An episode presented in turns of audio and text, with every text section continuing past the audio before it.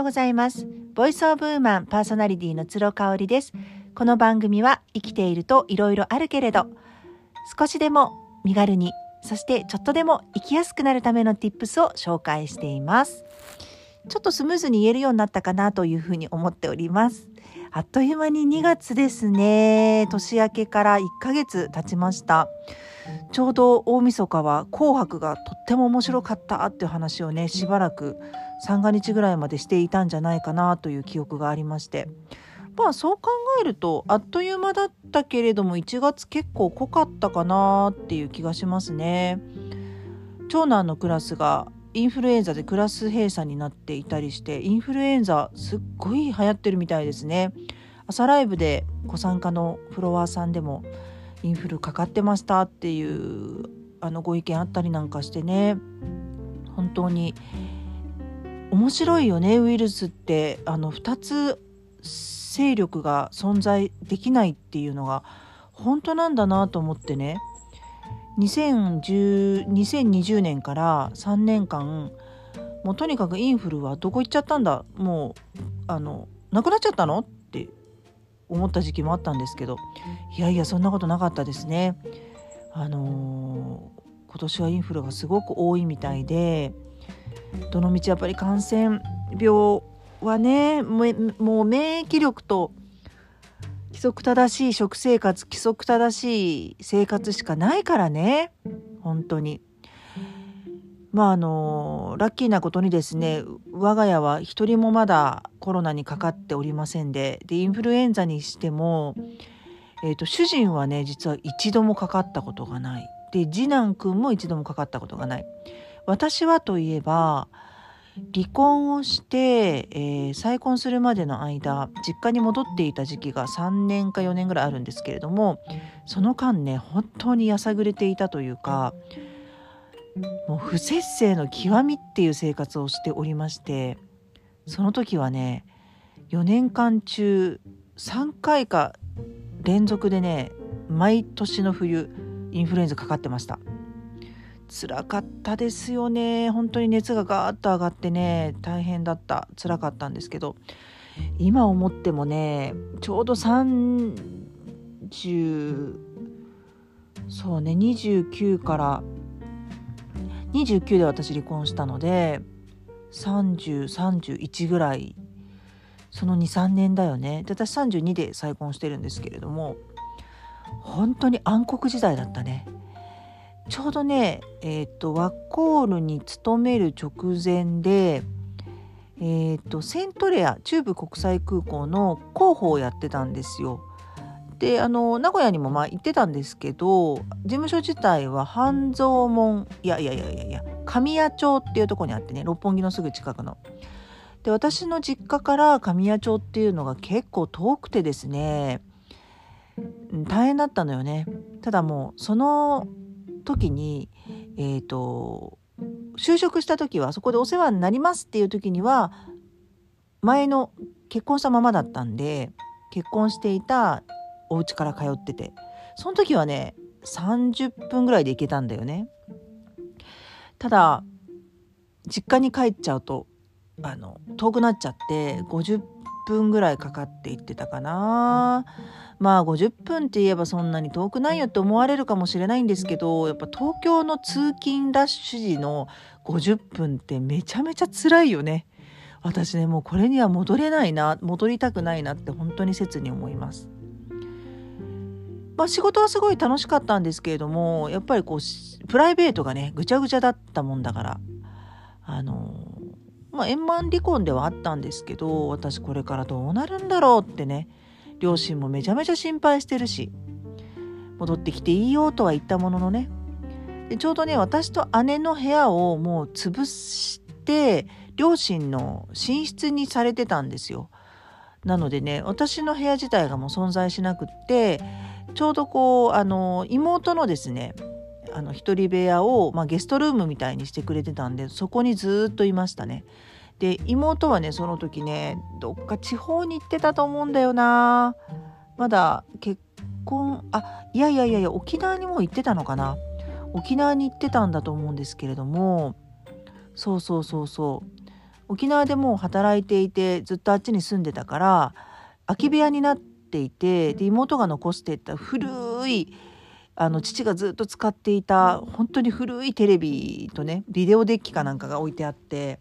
もうそれでね韓国ドラマ見まくってたっていうね今と変わらないじゃないかって生活してましたね。ちょうどね天国の階段が再放送だか本放送だかでずっとやっててもうそれをねずっと見てましたね。でいわゆるこう布団の中に入りながらテレビが見ら見られるようなね狭いですよ。あの部屋もね。そんな感じでしたよね。なかなか一人で飲みに行っては地元の焼酎バーに飲みに行ってはもうベロンベロンになって帰るみたいな生活してたしね。もう本当に親は心配だったんじゃないかなっていうふうに思うんですよ。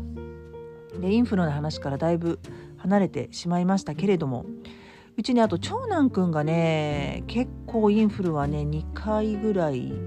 それでも2回だけどねかかってて一番最後にかかったのが5歳か6歳ぐらいの時だと思うのでやっぱりねもうこの56年は誰もね大病してないんですよねうちはありがたいことにね。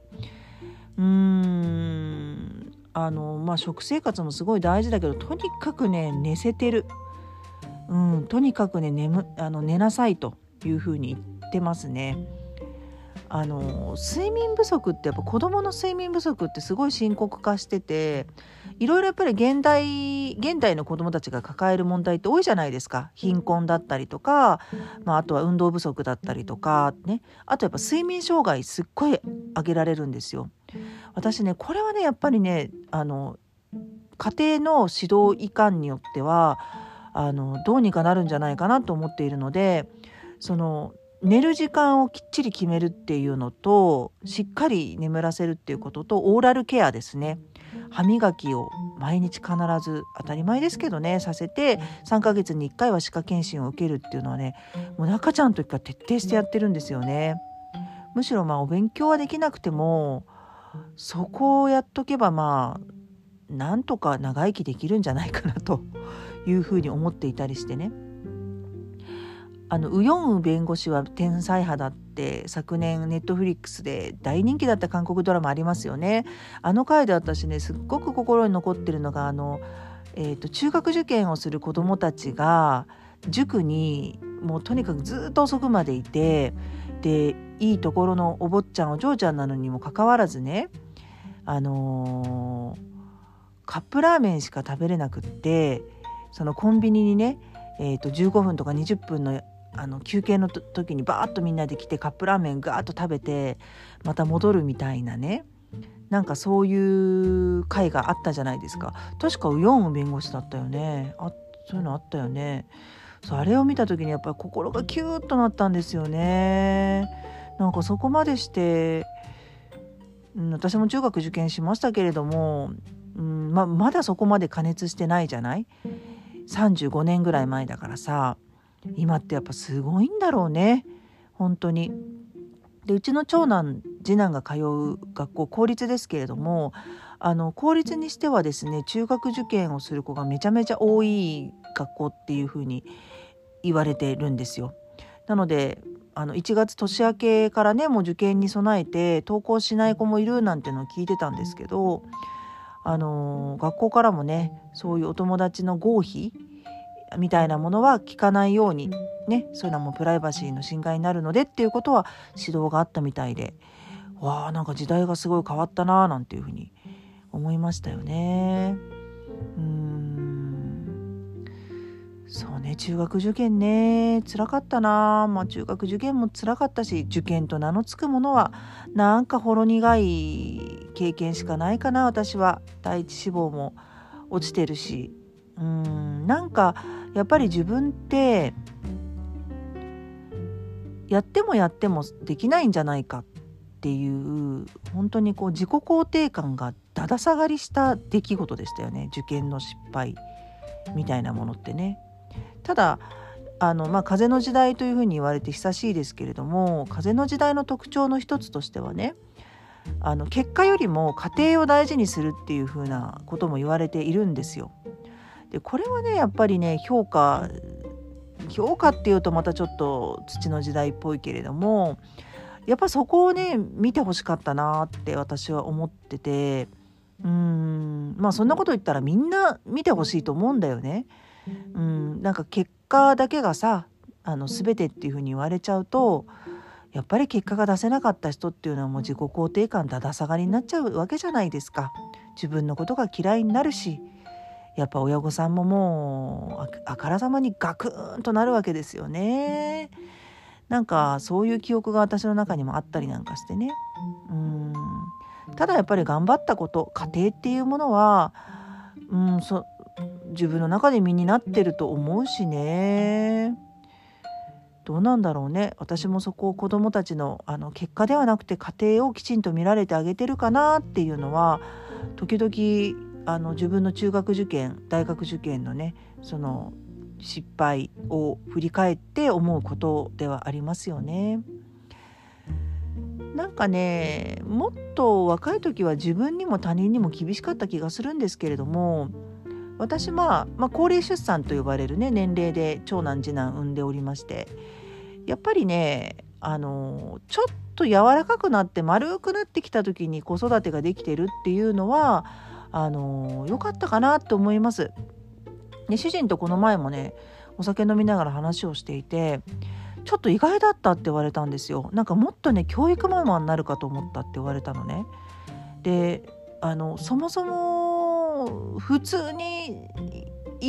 言ってれば教育ママになってたと思ううん、子供のためにと言ってねガンガンぎゅうぎゅうに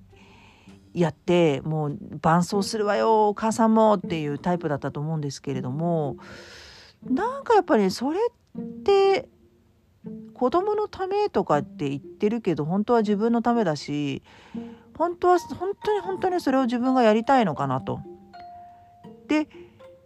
家庭ではなくて結果ではなくて、えー、もう本当にその子が頑張ってる姿を純粋に認めてあげることができるのか例えば結果が伴わなくてもね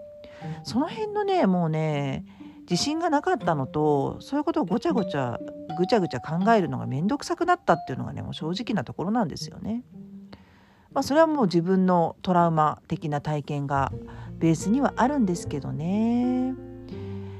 なんかやっぱりねこの1月2月になると受験のことを思い出しますよね。うーん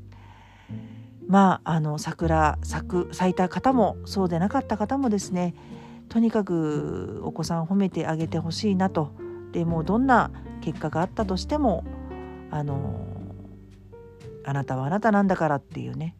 あなたのことが好きなんだからっていうことはもう思いっきり伝えてあげてほしいなとうざがられても伝えてあげてほしいなっていうふうに思っています。はい、今日も最後まで聞いていただいてありがとうございました。それではまた明日。